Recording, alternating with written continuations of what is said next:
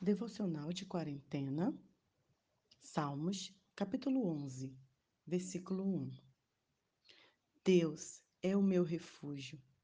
Com o Senhor eu estou seguro. Para que então fugir para outro lugar? Queridos, Davi continua clamando ao Senhor e enfatizando para nós que o Senhor é o nosso refúgio e fortaleza. Eu já conversei com vocês aqui sobre o significado da palavra refúgio. Estava ouvindo um outro vídeo e o pastor estava dizendo que em vários países do mundo existem fortaleza e refúgio. Em um país específico em que ele visitou, o Japão, existem lugares nas casas já preparados com alimentos que duram a 10, de 5 a 10 anos, para que se algo acontecer, as pessoas possam correr para lá. Esse é o nosso Deus, ele é refúgio. Nele encontramos paz, consolo, abrigo, segurança, alimento. E é muito interessante que Davi fala assim: Como que vocês me dizem que eu devo fugir? Se no Senhor eu estou seguro. Muitas pessoas pensam que para resolver seus problemas elas devem fugir. Foge de cidade, foge de país.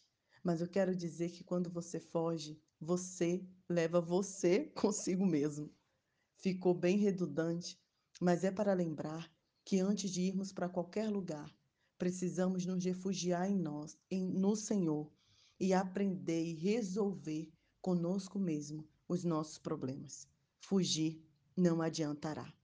A segunda coisa que podemos aprender quando vamos continuar a ler esse salmo é que Deus continua o mesmo.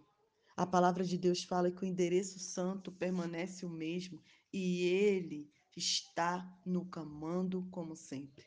Queridos, Deus continua ao nosso lado. O Espírito Santo continua conosco mesmo que as coisas estejam difíceis. Ele é o mesmo, não muda. A promessa dele não mudará. E número três, ele continua no controle. Ele continua vendo tudo, entendendo tudo, sabendo de tudo. Ele não é um Deus inerte que está parado. O Senhor está sabendo de todos os detalhes e ele está atento e ele nos ama. Quatro, o Senhor nos guardará e nos endireitará. A palavra de Deus diz que Deus conserta as coisas e seu prazer é nos endireitar e fazer com que possamos olhar para Ele, na direção dele. Esse é o nosso Deus. Ele vai te guardar, ele vai te proteger dessa pandemia, do desemprego e de todas as outras necessidades. O Senhor também, ele termina lembrando a gente que é o justo juiz.